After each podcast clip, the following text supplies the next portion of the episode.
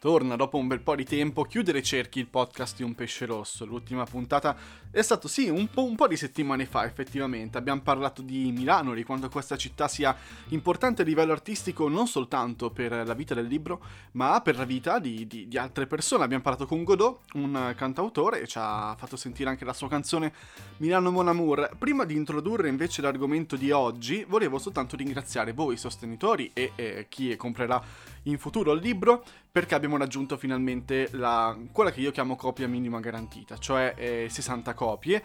A chi comprerà e chi ha comprato il libro arriverà sia in ebook sia in cartaceo a casa durante l'inizio dell'anno prossimo. Ora che verrà poi editato, stampato, distribuito, tutto quanto arriverà quantomeno a voi. Adesso siamo a metà campagna, siamo circa una 50-60 giorni dal termine e abbiamo il prossimo obiettivo che sono le 200 copie, che è un obiettivo un po' alto, però non proibitivo, che ci porterà in biblioteca. In biblioteca, ma in libreria. Ho avuto un piccolo lapsus, pensavo alla library in inglese, perché oggi avremo un ospite da Londra, quindi mi sto già un attimo settando anche su un linguaggio anglosassone. Ritorniamo un attimo a noi. Grazie ancora per aver comprato il libro e per chi comprerà il libro, se sarà interessato dopo questa intervista. Oggi parliamo di distanza, appunto parlavo di Londra, parlavo di Inghilterra, parliamo di distanza perché è un argomento chiave, sta nel cuore della vicenda dei drammi personali di Un Pesce Rosso, e parleremo con la persona che ha ispirato il personaggio di Michele, che è il migliore amico di Marco, il protagonista. Michele, che viene detto subito, la prima scena del primo capitolo è Michele che parte per Londra per una nuova esperienza, mentre Marco rimane a Milano. E oggi capiremo perché la persona che interverrà, che si chiama Miguel, che è uno dei miei migliori amici, ha ispirato il personaggio di Michele, e non soltanto per la somiglianza del nome, ci sono tante altre cose. Però prima voglio farvi ascoltare una canzone che è Stand By Me di Benny King, però la versione di una persona che conosco, che è una delle persone di cui mi fido di più, che si chiama Francesca. Lei è una studentessa di musica che, oltre a comporre musiche bellissime per cose cinematografiche, anche una bellissima voce e suona un sacco di strumenti. E allora gli ho chiesto di farmi questo piccolo regalo, uno Stand By Me in salsa sua, un po' genovese, e insomma questa è una Stand By Me tutta sua.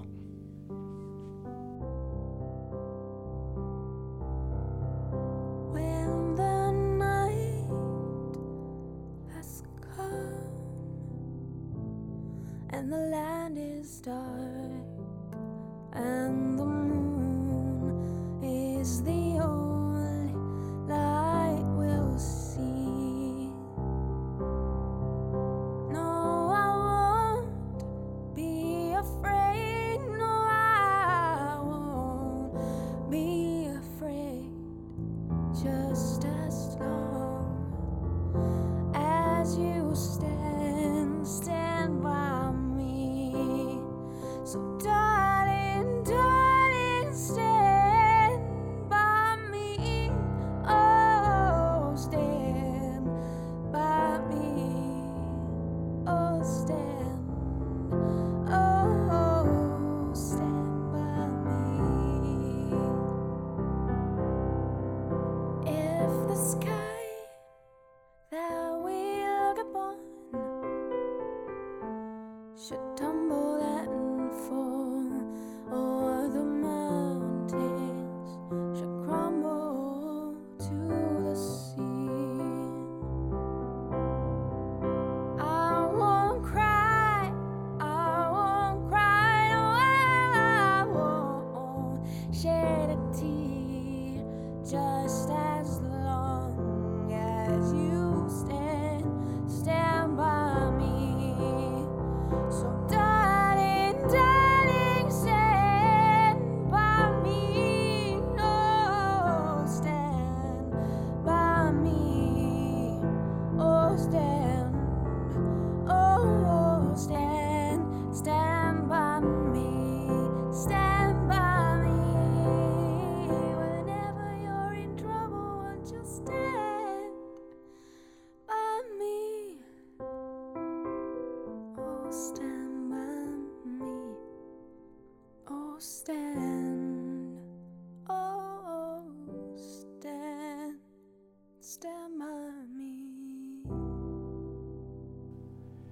E questa era Stand By Me, cantata da Francesca. Prima vi ho spiegato tutto quanto. Se volete cercare altre sue canzoni c'è l'info box con il contatto Instagram e con il canale YouTube.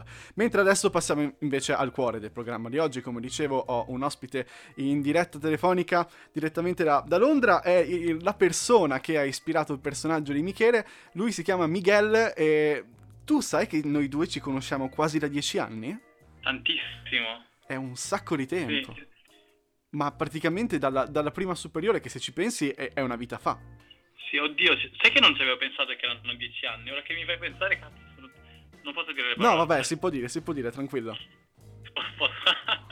E sono tantissimi anni. Un sacco di tempo e 4 di questi li hai passati da un'altra parte, perché tu adesso sei effettivamente... Sì. In quel di Londra? Sei tornato a Londra? Sono tornato a Londra esattamente 4-5 giorni fa. Prima ero... nella campagna, in periferia, diciamo nel Kent, che mi sono isolato con amici. Prima di arrivare un attimo alla questione quarantena, volevo chiederti, ti piace stare a Londra? Cioè, è una domanda che ti faccio sempre perché io spero che prima o poi tu ritorni. No. Oddio, devo dire la verità che Milano e Londra sono, seppure per certi aspetti siano simili, sono molto... Devo dire la differenza principale che io trovo a Londra è il fatto di essere più indipendente, quindi... non è dal punto di vista del differenziare le due città per come sono esteticamente, ma proprio per come io mi sento in questa città. È una sensazione diversa e devo dire che la preferisco, ecco. Ma facciamo un'introduzione generale. Tu tu sai di essere un personaggio, sei un italo-cubano che però vive nel United Kingdom. E cosa fai effettivamente lì?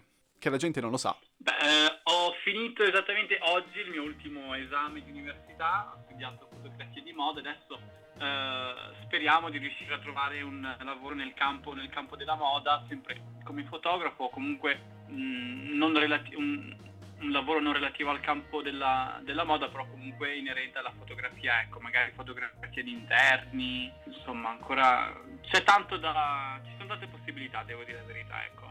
E di lavoro simile in Italia non esiste? Cioè, nel senso, ce n'è meno opportunità? Ma devo dire la verità che in Italia comunque lavori del genere, certo, ci sono, soprattutto a Milano, l'Italia in generale, di lavori inerenti alla moda se ne trovano assai, ecco. Però il fatto è che per giovani artisti io penso che Londra dia più possibilità, visto che ci sono appunto... la comunità di giovani artisti è molto più grande a Londra, ed è molto più semplice fare collaborazioni, eccetera. Poi devo dire la verità, io comunque di contatti nel campo della moda non ne ho tanti a Milano, quindi non posso nemmeno giudicare come la situazione a Milano, devo dire, al 100%, però so che forse Milano è un posto migliore per andare dal momento in cui tu hai una carriera già abbastanza definita, secondo me. È per questo un po' che la prima scena del libro è appunto Michele, il migliore amico di Marco, che parte per Londra perché ha ricevuto delle opportunità che in Italia prima non aveva. E non nascondo che a volte durante questi 4 anni che tu eri all'estero mi sentivo molto Marco e dicevo, perché anch'io non me ne vado all'estero? Poi ho seguito una carriera, adesso non me ne pento di essere rimasto in Italia perché ho avuto altre opportunità, però ogni tanto ci pensavo. E il cuore di oggi della puntata è la distanza. I tuoi rapporti come sono cambiati con le persone che avevi in Italia? Cioè, secondo te sono rapporti che sono peggiorati o migliorati con quelli che siamo noi, storici del liceo o anche prima? Beh, devo dire la verità è che ci sono molte persone con cui mi sono legato di più, stando all'estero, non so. E invece ci sono persone che ovviamente i contatti, cioè, si abbandonano, come anche stando nella stessa città i contatti si abbandonano, ecco. Io non credo che la distanza porti a perdere i contatti. Se uno veramente vuole tenere i contatti e tiene davvero alle persone, non importa il luogo in cui si trova, i contatti comunque riesce a tenerli, ecco. Infatti quando tu torni in Italia, quando tu torni in Italia è un po' festa, no? Esatto. Diciamo, e torna Miguel, abbiamo quei giorni lì in cui ti giostriamo, insomma, tra parenti e amici. Sì, dobbiamo fare il plan, vedere quando ci vediamo, chi vediamo prima, chi dopo. E E la distanza invece come l'hai vissuta in quarantena? Cioè, poi ti sei anche messo da una parte completamente diversa, eri in campagna, dicevi prima. Sì, perché ovviamente la mia casa a Londra è molto, abbastanza ristretta, poi devo dire che non vado tanto d'accordo con alcuni dei miei coinquilini, quindi ho avuto questa possibilità di andare in Kent, che tra l'altro dove io vado in università, quindi ho tutti i miei amici che abitano in quella, insomma i miei amici, parte dei miei amici che abitano in quella zona, e ho avuto la possibilità di stare nella stanza di alcuni amici che erano durante questa quarantena tornati in Finlandia, e quindi sono stato lì in una casa molto più grande, più spaziosa, e poi stando fuori dalla città secondo me era molto più sicura, appunto per la questione del corona, e è stata una bella scelta, devo dire la verità. No, infatti, ma anch'io sono in campagna, quindi non ho vissuto tutta quanta la... Cioè, campagna da una vita, esatto. Tu credevi addirittura tu in montagna. Sì, esattamente. E adesso si è un po' sbloccato in questi giorni, sto uscendo a camminare e effettivamente... anche vedere persone adesso a volte mi dà fastidio, perché sono persone che comunque ti guardano male, non so come lì la situazione, ma c'è proprio la cultura del sospetto che tu comunque abbia qualcosa e possa infettare gli altri. Non siete così... In campagna? Anche in campagna, cioè tipo andare giù al fiume. Per noi la situazione okay. È quella. E un'altra cosa, sei affine al concetto di sentirsi un pesce rosso?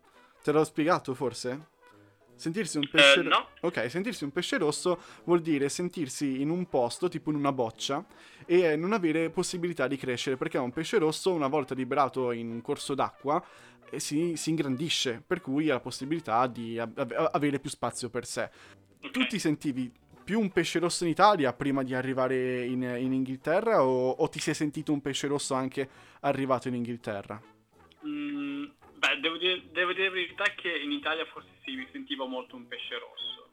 Comunque mi sentivo di non essere in grado di esprimere quello che veramente ero, e il momento in cui sono arrivato in Inghilterra devo dire che sono riuscito finalmente a trovare me stesso. E quindi sì, assolutamente, l'Inghilterra è il mio fiume e Milano era un po' la boccia d'acqua. Però ritornare a Milano per me adesso non sarebbe tornare nella boccia d'acqua, ma sarebbe tornare in un fiume diverso, ecco. Ah, ecco, questo è interessante. Esatto, nel caso in cui tornassi. Perché appunto ti volevo fare la domanda, tornerai mai in Italia? Però cioè, è una cosa mai dire mai, no? Tu mi ricordo un paio di anni fa dicesti, eravamo noi del liceo e dicevi no, io non tornerò mai in Italia, ma manco morto.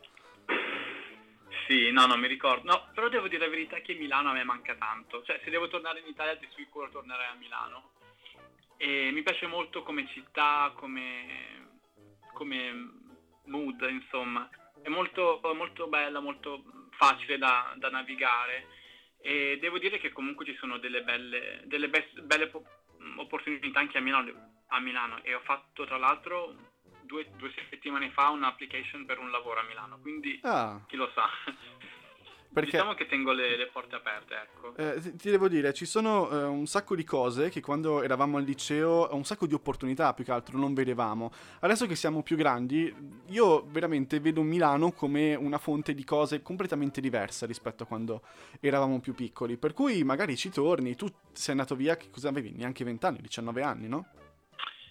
Sono andato via nel 2016, sì, 2016. 19 anni, 20, adesso non mi ricordo. Sì, per cui, cioè nel senso ormai ne abbiamo 23 e potresti vedere in un modo diverso e dire ok, ci voglio rimanere. Il tutto lo dico perché spesso ci sono dei momenti in cui voglio fare delle cose e so che certa gente, certi amici direbbero no, che palle, però mi dico, Miguel questa cosa la farebbe volentieri, tipo andare a vedere una mostra, andare a disegnare da qualche parte, fare un sacco, tipo andare anche alle Cornelle a disegnare gli animali, butto lì. Sì, mai fatto, dovevamo farlo. Sì, è una di quelle cose che ci diciamo sempre lo faremo. Va bene, e quindi domanda finale, Milano-Londra. Ci devo scegliere? Vabbè, ma questo è difficile. Ma bruciapelo, senza pensarci molto. Beh, se non ci devo pensare, adesso come adesso ti direi Londra. Ok, va bene, questa me la segno. Perché allora. Sono appena tornato dopo questi 2 mesi in quarantena e davvero sto scoprendo... A parte che non ci sono turisti, quindi Londra senza turisti è bellissima. Ma non... Quindi assolutamente Londra. Ma non ti manca neanche la mamma? per dirti. Vabbè, la mamma mi manca, ma tanto lei è così innamorata di Londra che viene qui appena può, quindi... Va bene. Passo più tempo con lei qui che quando sono in Italia. Questo vuol dire che prima o poi dovremo venirti a trovare io di nuovo e magari con gli altri per la prima volta tutti quanti insieme. Esatto. Va bene, va bene. Allora io ti ringrazio del tempo concesso. Grazie, grazie a voi. E grazie della chiacchierata. Continueremo a chiacchierare tra poco noi in privato e nulla, mi raccomando, fai bravo. E ti va di annunciare la prossima canzone con me? Certo. La conosci That's Life di Frank Sinatra? L'hai visto Joker? That's Life di Frank Sinatra. Sei presente Joker il film? A un certo punto parte. No. Ok, va bene. Non ho visto ancora. Sai che non ho ancora visto Joker? Ah. Ecco, una cosa da fare adesso che ho finito l'università. Vergogna. Intanto che la recuperi c'è dentro That's Life, ma questa è la versione di una persona che ho conosciuto una volta quasi per caso. Questa ragazza ha una voce pazzesca, la trovate su Instagram come Ginger Ale, che è scritto Ginger Ale, ha anche un quartetto, Ginger Ale Quartet, ha una voce pazzesca, le ho chiesto di mi ha concesso più che altro di mettere la sua versione di That's Life in questo podcast, la ringrazio. E Mighi, è tutto tuo. That's Life, Ginger Ale. Vai. Devo ridirlo? Vai, lancialo. E allora vi lasciamo con That's Life by Ginger Ale. O Ginger Ale, che dir si voglia. Buon ascolto. Oh, Ginger Ale. Ah, Ale perché si chiama Alessia. Alessandra. 1, 2, 3. That's Life. That's what old people say. You're riding high in April, shouting at me. But I know I'm gonna change that tune when I'm back on top in June. I say that's life, and as funny as it seems.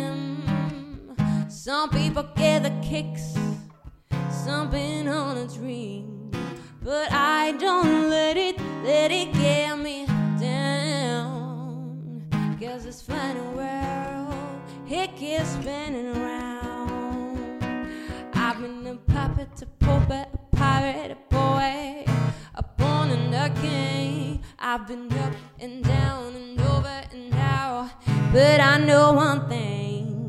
Each time I find myself flat on my face, I pick myself up and get back in the race. That's life, I tell ya, I can't deny it.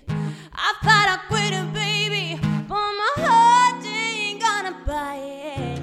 And if I didn't think it's for one single try, jump right on a big bird and fly.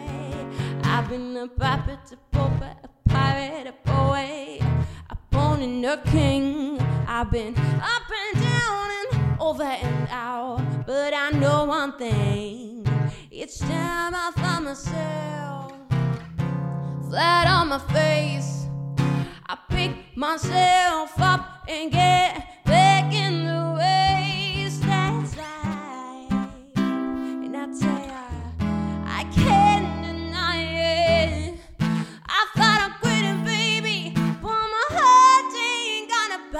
And if I didn't think it's for one single try, I'm gonna roll myself up in a big bell and die. That's Life by Ginger Ale o Ginger Ale, che dir si voglia. Il suo contatto nell'info box se volete ascoltare altre sue canzoni o ancora la sua voce, che comunque secondo me è veramente una voce pazzesca. Insomma, anche oggi la puntata volge al termine. Io vi veramente ringrazio per aver ascoltato la mia conversazione con Mighi, e nulla, se volete ci sono altre puntate da recuperare, è interessante, ci sono anche gli audiolibri. Nell'info box trovate tutti quanti i miei contatti social, ci sono video, ci sono dei disegni, ci sono un sacco di cose, ma soprattutto se vi interessa prenotate il libro, basta preordinarlo sul sito di bookabook.it, trovate il link un po' a tutti quanti i miei social. Prima o poi beccate veramente bookabook.it, siamo sulla 60 70 copie preordinate, alle 200 si arriva in libreria. E nulla, se vi interessa la storia, se vi ha incuriosito la conversazione di oggi, quello è il posto in cui cercare altre informazioni. Detto questo, io prima di salutarvi voglio leggervi una cosa, è una poesia sull'amicizia che mi hanno ispirato appunto Miguel e altri amici del liceo più o meno un anno e mezzo fa. Quando Miguel appunto è tornato, io poi alla sera mi sono trovato, vivevo ancora a Milano e stavo scrivendo questo libro, le prime pagine di questo libro, e mi sono messo lì e ho detto ok, So cosa dire. È una poesia che si intitola Come cambiano le nostre conversazioni, ed è l'ultima cosa che vi dico oggi prima di lasciarvi.